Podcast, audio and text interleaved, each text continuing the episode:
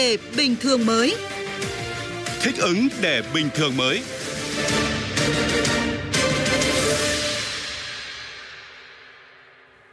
Mời quý vị và các bạn cùng cập nhật những tin tức đáng chú ý. Thưa quý vị, cập nhật cấp độ dịch mới nhất của Bộ Y tế cho thấy có 33 tỉnh thành phố vùng xanh, vùng vàng tăng một địa phương so với tuần trước thành 24. Địa phương vùng cam giảm từ 7 tỉnh thành phố xuống còn 6. Cập nhật cấp độ dịch tại 63 tỉnh thành phố cũng cho biết hiện cả nước có 131 huyện, xã, phường thuộc vùng đỏ cấp độ 4 về dịch. Trong số này có 8 huyện, gồm một của Thái Nguyên, một của Bắc Cạn và 6 của thành phố Hải Phòng. Theo Tổng cục Đường bộ Việt Nam, tính đến hết ngày 31 tháng 12 năm 2021, cả nước có 103.000 xe trong tổng số 205.000 xe kinh doanh vận tải hành khách từ 9 chỗ trở lên. Xe vận tải hàng hóa bằng container, xe đầu kéo đã lắp camera, giám sát, đạt tỷ lệ gần 50%.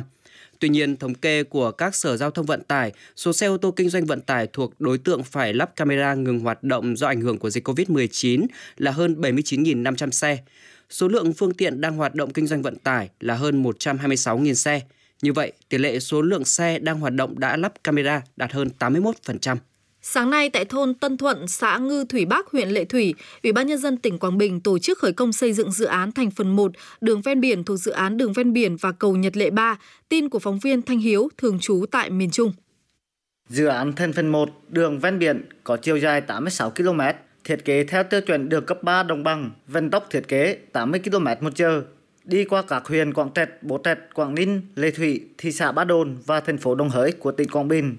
Cầu Nhật Lệ 3 sẽ kết nối các trục đường nội thành theo quy hoạch chung của đô thị thành phố Đồng Hới, góp phần hoàn thiện hệ thống giao thông ven biển nối liền giữa các vùng đô thị trung tâm. Dự án dự kiến hoàn thành và đưa vào sử dụng vào năm 2025. Ông Vũ Đại Thắng, Bí thư tỉnh ủy Quảng Bình khẳng định Trước hết là đẩy nhanh tiến độ các cái dự án mà hiện nay đang triển khai trên địa bàn tỉnh Quảng Bình từ các cái dự án đầu tư công như là các cái tuyến đường ven biển mà hôm nay chúng tôi vừa tổ chức khởi công đang thúc đẩy nhà đầu tư, chủ đầu tư tổ chức triển khai, đội đốc triển khai một cách nhanh chóng nhất. Thưa quý vị, lễ cúng ông công ông táo năm nay vào ngày thường thứ ba ngày 25 tháng 1 dương lịch, tức ngày 23 tháng Chạp âm lịch, nên nhiều gia đình đã bắt đầu làm lễ cúng tiễn ông công ông táo về trời từ ngày 22 tháng 1, tức ngày 20 tháng Chạp. Đến thời điểm này, giá cả thị trường hoa quả, thực phẩm tươi sống hay vàng mã, cá chép để cúng ông công ông táo khá ổn định, hàng hóa dồi dào, không có tình trạng khan hàng, sốt giá. Chuyển sang phần tin thế giới, hôm nay các nguồn tin an ninh và ngoại giao cho biết Tổng thống Burkina Faso Christian Cabos đã bị các binh sĩ nổi loạn bắt giữ tại một doanh trại quân đội. Trước đó, tối qua, bất ổn gia tăng tại Burkina Faso khi các binh sĩ có hành động chống đối tại một số doanh trại, yêu cầu loại bỏ những người đứng đầu quân đội nước này và phân bổ thêm nguồn lực cho cuộc chiến chống phần tử thánh chiến Hồi giáo kéo dài 7 năm qua. Mặc dù các quan chức chính phủ khẳng định tình hình đã được kiểm soát, đến cuối ngày, những người biểu tình chống đối chính phủ đã phóng hỏa trụ sở của đảng cầm quyền. Biến thể Omicron đã lây lan ngoài tầm kiểm soát ở một khu vực tại Hồng Kông, Trung Quốc, làm dấy lên cuộc tranh cãi về chính sách không COVID-19 và việc sống chung với căn bệnh này. Một học giả tại đây cho rằng trước tình hình mới cần cân nhắc lại việc không khoan nhượng với COVID-19. Bích Thuận, phóng viên Đài Tiếng Nói Việt Nam thường trú tại Bắc Kinh, đưa tin.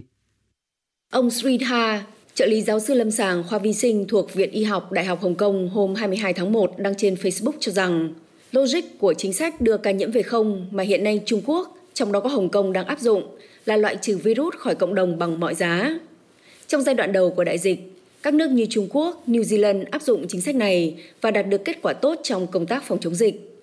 Tuy nhiên, trong giai đoạn mới với sự bùng phát của Omicron, biến chủng rất dễ lây lan, nhiều nơi trên thế giới đã bắt đầu sống chung với virus bằng việc tiêm vaccine rộng rãi. Trước đó, ông Lương Bách Hiền, thành viên tổ công tác thuộc chương trình tiêm chủng của Hồng Kông cũng cho rằng, với sự xuất hiện của Omicron, dịch đã bước sang một giai đoạn mới và rất khó để thực hiện việc đưa ca nhiễm về không.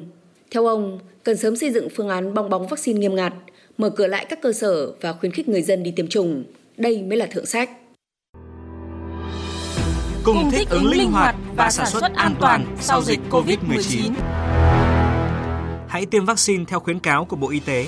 Đeo khẩu trang tại nơi làm việc. Rửa tay thường xuyên. Không tụ tập đông người. Khai báo y tế. Thực hiện nghiêm 5K.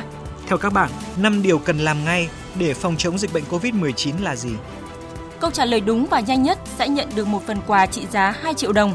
Câu trả lời đúng và nhanh thứ hai sẽ nhận phần quà trị giá 1 triệu đồng và câu trả lời đúng và nhanh thứ ba sẽ nhận phần quà trị giá 500.000 đồng. Đáp án xin gửi về địa chỉ email thời sự quốc tế a.gmail.com hoặc fanpage thời sự gạch ngang VV1. Danh sách các thính giả nhận quà sẽ được công bố trên trang fanpage thời sự gạch ngang VV1 các chủ nhật hàng tuần. Cùng Better Work Việt Nam thích ứng linh hoạt, sản xuất an toàn, đẩy lùi dịch COVID-19.